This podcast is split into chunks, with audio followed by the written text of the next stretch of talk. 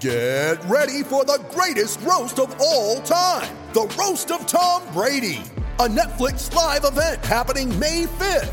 Hosted by Kevin Hart, the seven time world champion gets his cleats held to the fire by famous friends and frenemies on an unforgettable night where everything is fair game. Tune in on May 5th at 5 p.m. Pacific time for the Roast of Tom Brady, live only on Netflix. Hear that? Believe it or not, summer is just around the corner. Luckily, Armorall, America's most trusted auto appearance brand, has what your car needs to get that perfect summer shine. Plus, now through May 31st, we'll give you $5 for every 20 you spend on Armorall products. That means car wash pods, protectant, tire shine, you name it. Find out how to get your $5 rebate at armorall.com. Armorall, less work, more clean. Terms apply. With threats to our nation waiting around every corner, adaptability is more important than ever. When conditions change without notice, quick strategic thinking is crucial. And with obstacles consistently impending, determination is essential in overcoming them. It's this willingness, decisiveness, and resilience that sets Marines apart. With our fighting spirit, we don't just fight battles, we win them. Marines are the constant our nation counts on to fight the unknown. And through adaptable problem solving, we do just that. Learn more at marines.com. With the Lucky Land slots, you can get lucky just about anywhere. This is your captain speaking. Uh, we've got clear runway and the weather's fine, but we're just going to circle up here a while and uh, get lucky. No, no, nothing like that. It's just these cash prizes add up quick. So I suggest you sit back, keep your tray table upright, and start getting lucky. Play for free at LuckyLandSlots.com. Are you feeling lucky? No purchase necessary. Void where prohibited by law. 18 plus terms and conditions apply. See website for details.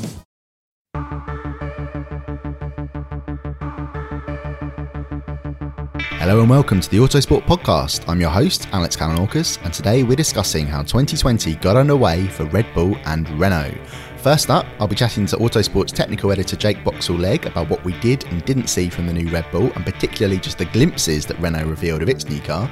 And then later, we'll hear from Motorsport.com's F1 editor Jonathan Noble and F1 Racing's executive editor Stuart Codling, who were both at the Renault season launch in Paris earlier today.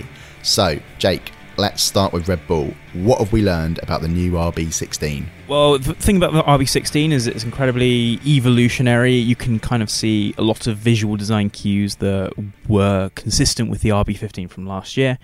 Um, but there are some big tweaks. When we saw the launch pic, they only released one particular picture at the at the very start. There were some obviously very very tight side pods. There are a few little bits of detail changes to the aero here and there, but nothing that you could really see from that particular angle. It was very, it was almost like it was designed to kind of hide stuff. Um, but then when we got to the pictures of the the car during the shakedown, um, you could really see some of those larger changes. So, for example, uh, the nose cone has changed quite significantly compared to last year. It's a lot slimmer. Um, it's got the sort of mounting point with the chassis bulkhead that that McLaren have and Mercedes have, for example, to allow them to have a thinner nose. It's got a sort of larger cape section. It's got Ferrari style nostrils. It's got a slightly re profiled snorkel at the front. There's a lot of changes here. Um, Red Bull really, you know, trying to sort of, they've not thrown the baby out with the bathwater so much, but they've made a lot of large scale changes to the front of the car in this last year of the the current rule cycle. So yeah, there are a lot of interesting parts of this car. It's also gone f- more towards the Ferrari direction of front wing. It's quite similar to what the team had in uh, in pr- practice in Brazil. A lot of interesting parts of the car. So the big question with Red Bull is, can it avoid starting the season slowly once again? The thing is, it should be able to, given that they have had a year with this kind of chassis design, if you like. Um, again, it is an evolution of last year's car.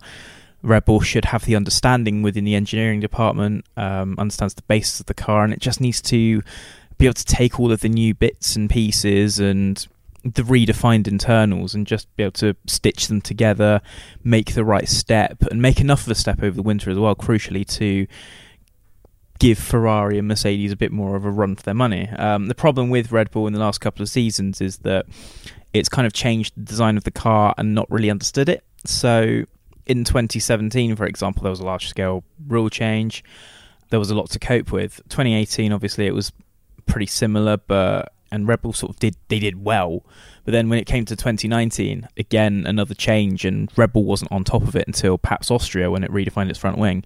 So, I in an ideal world, because we want to see as many cars at the front challenging for victories. Uh, hopefully it will. We kind of it would also be quite nice to see you know a Verstappen or an Albon win some of the first races and perform really well because that will just start to really build the intrigue of 2020 as well. Is there anything, Jake, from what we learned from the, the new cars launch today that suggests the team can pick up where it left off in 2019, regularly challenging for wins such as in Brazil and earlier on after the Austria update was introduced? Well, again, there's been this really good progression. It does seem to be holding things back in the launch specification, but yeah, I think Red Bull has all of the ingredients in place to be able to pick up from 2019 and continue to push Red Bull and continue to push Mercedes and continue to push Ferrari rather. Yes, I, I'm going to be optimistic and say that it certainly can. Now, you mentioned in your analysis on Autosport Plus that the Red Bull new Red Bull's side pods look even tighter than last year. So, does that put extra pressure on Honda? Well, absolutely, and we're now into the second year of that working relationship. Uh, Honda has to get the cooling right, and it must be able to just kick on with its level of performance. I suppose we were we were lucky in a way that the Honda and Red Bull relationship kind of just sort of seemed to click really well. Um, obviously, the sort of gestation year with Toro Rosso kind of helped out a little bit because Red Bull had access to all the data, but it just seemed to work. And although there were sort of problems here and there, I'm sure. Um, with power delivery that Max Verstappen uh, was a, a, little bit vocal about a couple of times last year, um, it generally seemed to work pretty well. Um, tightening this packaging does put a lot of uh, emphasis on what Honda needs to do. Um, it needs to provide a, a, cooling package that's as small as possible to kind of go in with that new ES packaging, that style. But they're wise enough now to be able to to work with Red Bull on this rather than sort of setting out their stall in one direction and the team pushing in the other like they did in the McLaren days. Now, Autosport's technical expert Tim Wright mentions the complex barge board arrangements on both the Red Bull and the Ferrari that we saw yesterday, and he did a little extra bit on the Autosport Plus feature that you wrote earlier, Jake. Is this then an area where those two teams are looking to claw back some of Mercedes' advantage in slow speed corners?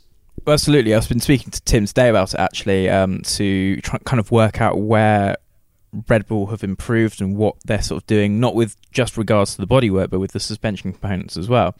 Um, and there do seem to be a lot of area changes focused at introducing that advantage of slow speed corners that to try and sort of like push Mercedes off their perch a little bit.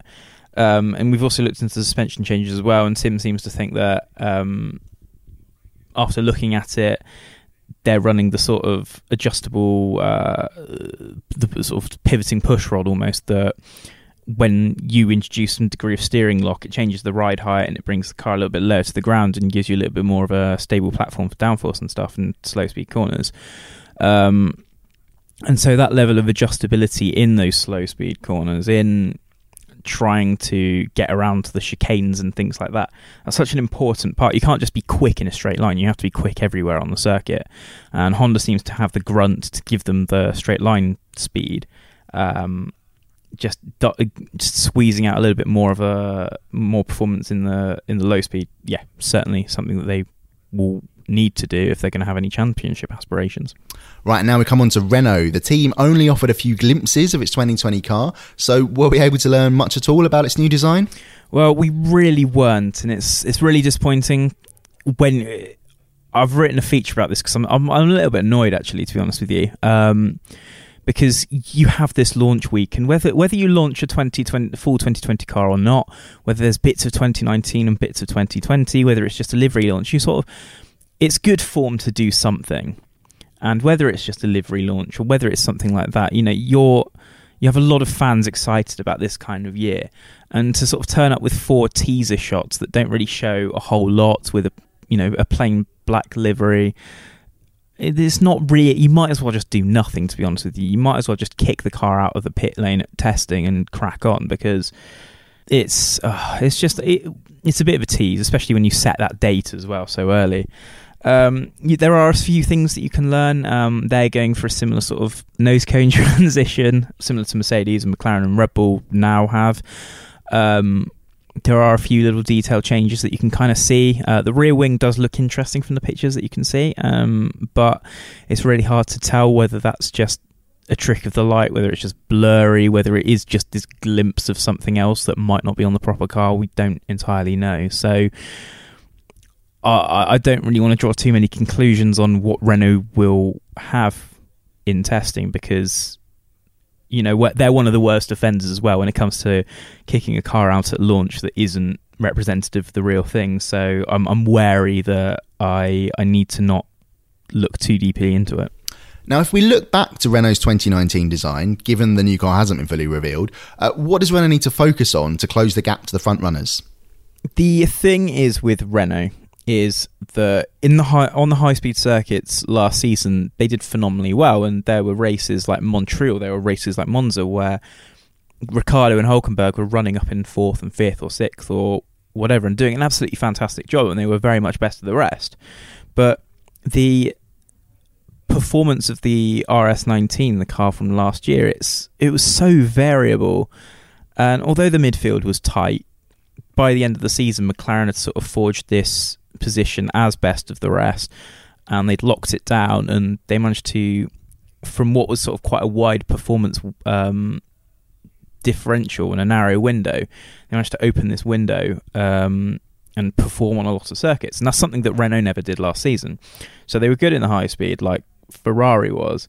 But when you get to a medium speed circuit, when you get to a circuit like Barcelona, or um, even slower than that, when you come to circuits like Hungary, Renault really, really struggled. And although it seemed to be a different team every weekend, was sort of fifth best. So you had Renault in this fight with Toro Rosso and Alfa Romeo, um, and sometimes Haas when they weren't being quite as useless. Racing Point as well in that in that fight, but that's something that a manufacturer team shouldn't that's a position that a manufacturer team shouldn't be in. Um, they've got all of this money and all of this capital and all of this engineering resource, and yeah, they should be doing a lot better for their investment.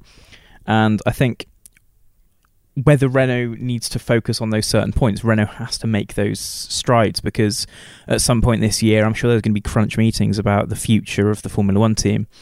When it comes to it, and Cyril Abiteboul has to make his case to keep the team running with Renault backing, they're going to need a, a, a, little bit more than a few cursory points finishes to, you know, really convince the board to continue its investment.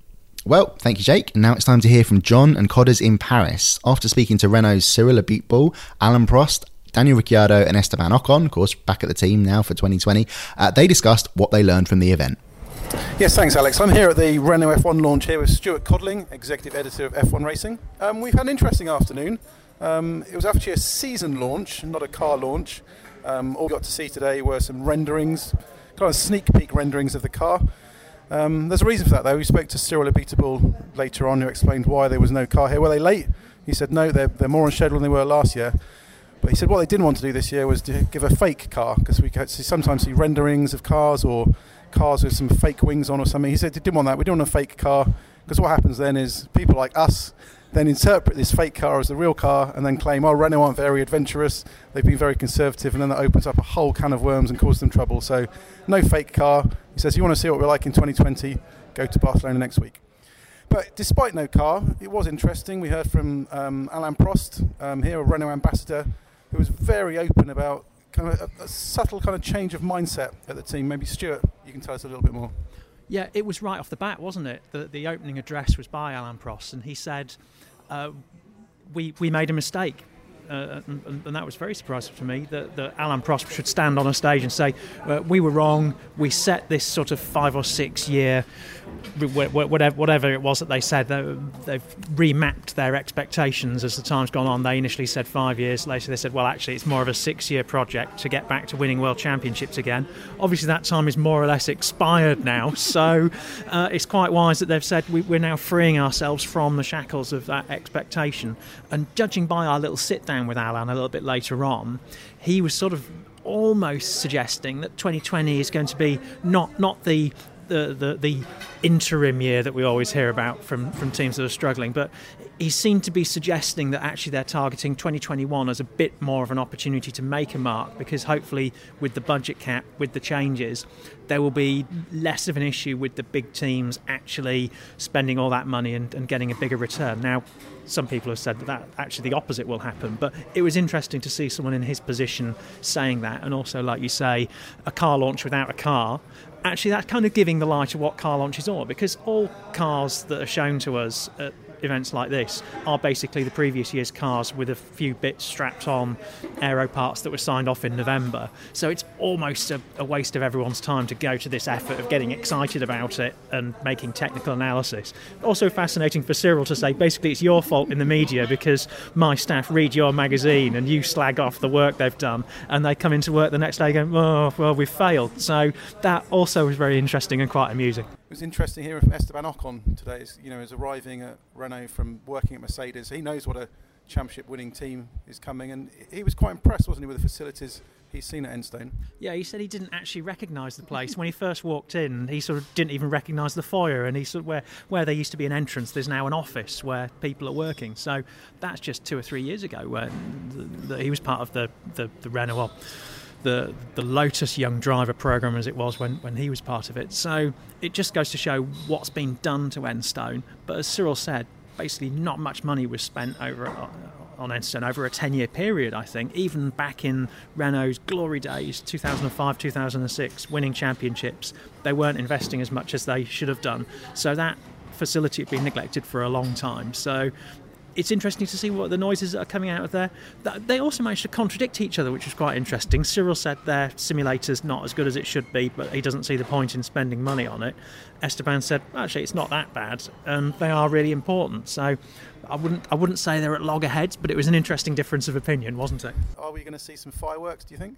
I think it's almost inevitable because Esteban's just that kind of guy, isn't he? He can be, I wouldn't say confrontational, but on the track he doesn't take any prisoners and all those times when he and Perez came together, they they were so maybe obstreperous is the word. It, it, was it was sort of like irresistible force meeting immovable object. For instance, that lap in Spa where you know, they you know, ended up being squeezed into the wall. That first lap in Singapore where they basically took each other out, and it was kind of ridiculous and almost childish. Now you hope that Daniel won't do that. But at the same time, we've seen him fall foul of Esteban on track before and saying, What was it in Hungary? I don't even like his face. So, although Daniel's sort of all cuddly and smiley and happy go lucky, you push the wrong buttons with him, uh, he can get as nasty as anyone. Yeah, it's going to be. I think it's a big year for Renault. We know the ambitions for 2021, but um, we, we spent some time talking to Alain Prost as well tonight. Very interesting on two fronts. First of all, how last year's performance was really unacceptable for Renault, not the, not worthy of the, the investment. Um, team of that size delivering like that, so it's clear that you know resets happened. There's, there's a rebuilding, and that the realism is going to help this year. But also, I asked him very briefly about the you know the future for Renault. Um, they're quite committed. Cyril Abiteboul was very confident that the Renault board are happy with Formula One's future, where we're going with new governance, the cost cap, new prize money. Um, but more interesting is you know, where's F1's future regulations going to go regarding engines? Uh, we know the British government are banning hybrid sales from 2035. F1 needs to decide what engine it's going to have from 2025. So some big issues to go out. But this opened up a huge Pandora's box from Alain Prost, who spoke at length about you know the dangers to the European road car industry, that millions of people could be put out of work if governments don't don't respond fully. What, what did you make of what he was saying? I was gobsmacked. There was no stopping him. like my, my opening question, he went on a bit, and I kind of thought, oh, uh, uh, is everyone around the table hating me for asking the first question, and he's going to take up our whole slot answering it? But then he carried on. We got a good 25 minutes out of him, wasn't he? And this issue of the, the car industry, I, I, have to find, I find myself agreeing with him. He's not very impressed with politicians, is he? And and rightly so. You get politicians coming in, setting these arbitrary dates for instance, the British government saying, was it 2035, that we will get rid of not only internal combustion engines but hybrid power tra- hybrid powertrains as well. The question is how they're going to do that, and that question has not been addressed because it's they won't be in office in 2035. It'll be someone else's problem, or if it doesn't happen in 2035, whoever is in office then will say, well, that was stupid, that government were a bunch of idiots. The car industry can't, it, it's like a supertanker, it can't be turned on a sixpence. The, the whole car industry needs to change over the next 15 years if that's going to happen. The whole infrastructure of how we fuel our cars, whether we go, if we go all electric, we have to have the charging infrastructure to make that work. If we decide that we're going to go to hydrogen fuel cell powertrains, that whole that in- infrastructure has to go as well because hydrogen is volatile. It's you have to take precautions transporting and storing it. It's not the work of a moment. So I can see why he's annoyed by politicians just making these arbitrary lines in the sand and not actually thinking about the consequences of how it's going to work. Whether it really is going to put millions of people out of work, I don't know. Whether it's going to mean that the Chinese car industry basically knocks out the entire European car industry, which he's also alluding to uh, in, in, his speech, um, um, that, that, that to me sounds a little bit more plausible because you look at any other industry that has become complacent or has had challenges put upon it by uh, um, legal bodies and, and, governments, you do tend to find that people who are less um, constricted from outside do come in. You look at the British motorcycle industry, which committed suicide in the 1950s and 1960s by just being crap and, and being complacent in its products. I, I, think a sort of a similar situation could arise in the European car industry, not through complacency, but through over-regulation or indecisive regulation. I think if if governments are going to put a um, uh, set these lines in the sand, they need to all agree on when when they're coming in. Because it's fine for something like the UK government to say 2035. What about the government of Liechtenstein, France, Germany, Lithuania, all those other places? When when are they going to do it? So for car companies that are investing in Formula One, it's, it's kind of tricky and it represents quite a difficult philosophical decision to make because for years now we've been told, well, should Formula One really reflect the, the way road car industry is going?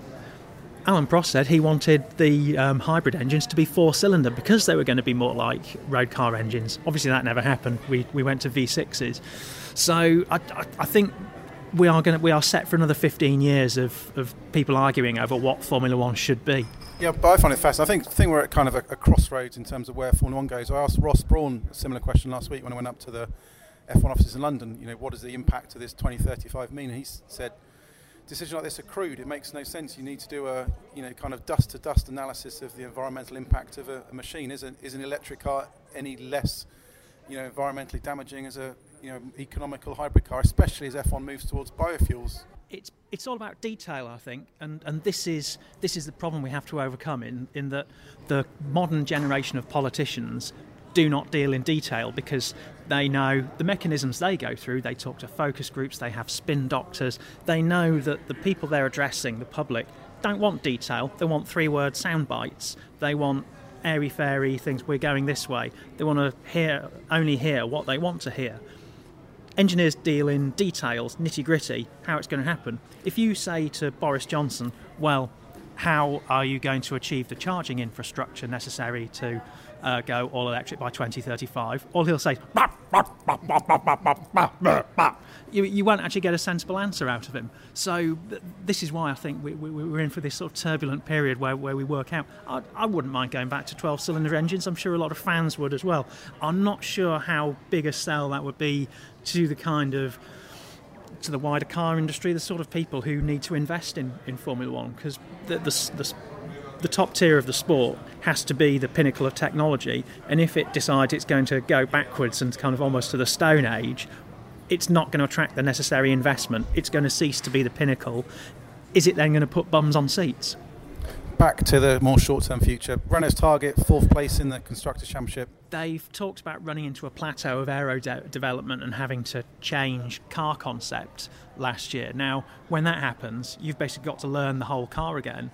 So, my concern with them is that they're going to spend quite a lot of time learning how the car works, even though this car is supposedly evolutionary. If, if they've changed car concept, they, they have to learn how it works. It's a whole new learning experience. That's why this time last year, when Mercedes pitched up at testing with one type of front wing, Ferrari had another, there were conversations within Mercedes are we doing the right thing? And they eventually boiled down to, well, we can change now, but that means we're just going to lose for six months and we might not necessarily get the result at the end of it. We'll have to spend all this time learning the new concept. So they decided to plough on with it. So this has been a rather long-winded way of saying that Mercedes, sorry, that Renault is going to be at a disadvantage compared with other teams that have got continuity from last year and who've learned how to make that front wing work and who've, who have mastered the, the turbulent wake from it that was so hard for for everyone to get to, to make work. I, I, just sort of think that they they're going to be behind the teams that have actually got a little bit more continuity, even in their design and technical operation, because Renault, one of these teams that has undergone a bit of turbulence and yet another restructure over the winter, it's going to take time for that to bed in. And with that, I think we've got a Eurostar to catch. Yeah, let's get that train. Uh, well, thank you to John and Codders. I do hope they made that Eurostar. Now, we'll be back tomorrow with another episode of the Autosport podcast where we'll be discussing McLaren's 2020 car. But in the meantime, do check out all our stories on autosport.com and motorsport.com, as well as Jake's full uh, technical analysis articles that are available now on Autosport Plus. And finally, thanks to our producer Martin Lee for editing this episode, and thank you to you for listening.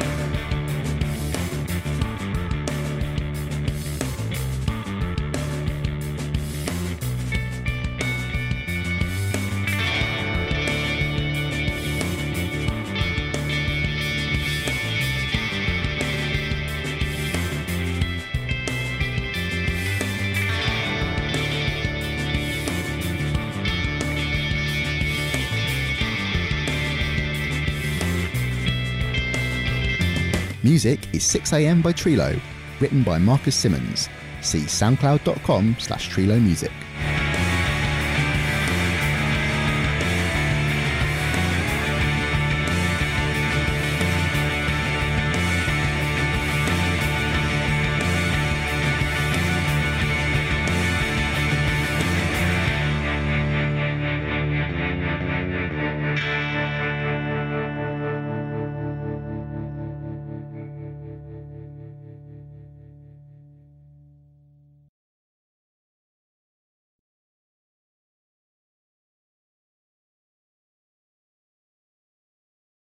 Mary redeemed a $50,000 cash prize playing Chumba Casino this year. I was only playing for fun, so winning this was a dream come true. Chumba Casino is America's number one social casino experience. It's serious fun. With over 80 casino style games to choose from, you too could win life changing amounts of cash. Be like Mary. Log on to chumbacasino.com and give them a whirl. That's chumbacasino.com. No purchase necessary, void or prohibited by law. 18 plus. Terms and conditions apply. See website for details. The voice in the preceding commercial was not the actual voice of a winner. Wendy's knows cold and soggy fries are the worst. So soggy. That's why we're serving up hot and crispy fries all day, every day. And all night until close. With natural cut potatoes, sea salted to perfection. Show me that potato skin. Wendy's hot and crispy aren't like other fries. We're your dream fry. Choose wisely. Choose Wendy's hot and crispy fries. Guaranteed to be hot and crispy. If yours aren't, bring them back and we'll replace them. Sports Social Podcast Network. Lucky Land Casino asking people what's the weirdest place you've gotten lucky? Lucky? In line at the deli, I guess? Aha, in my dentist's office. More than once, actually. Do I have to say? Yes, you do. In the car before my kids' PTA meeting. Really? Yes. Excuse me, what's the weirdest place you've gotten lucky? I never win and tell. Well, there you have it. You can get lucky anywhere playing at LuckyLandSlots.com. Play for free right now. Are you feeling lucky? No purchase necessary. Void where prohibited by law. 18 plus. Terms and conditions apply. See website for details.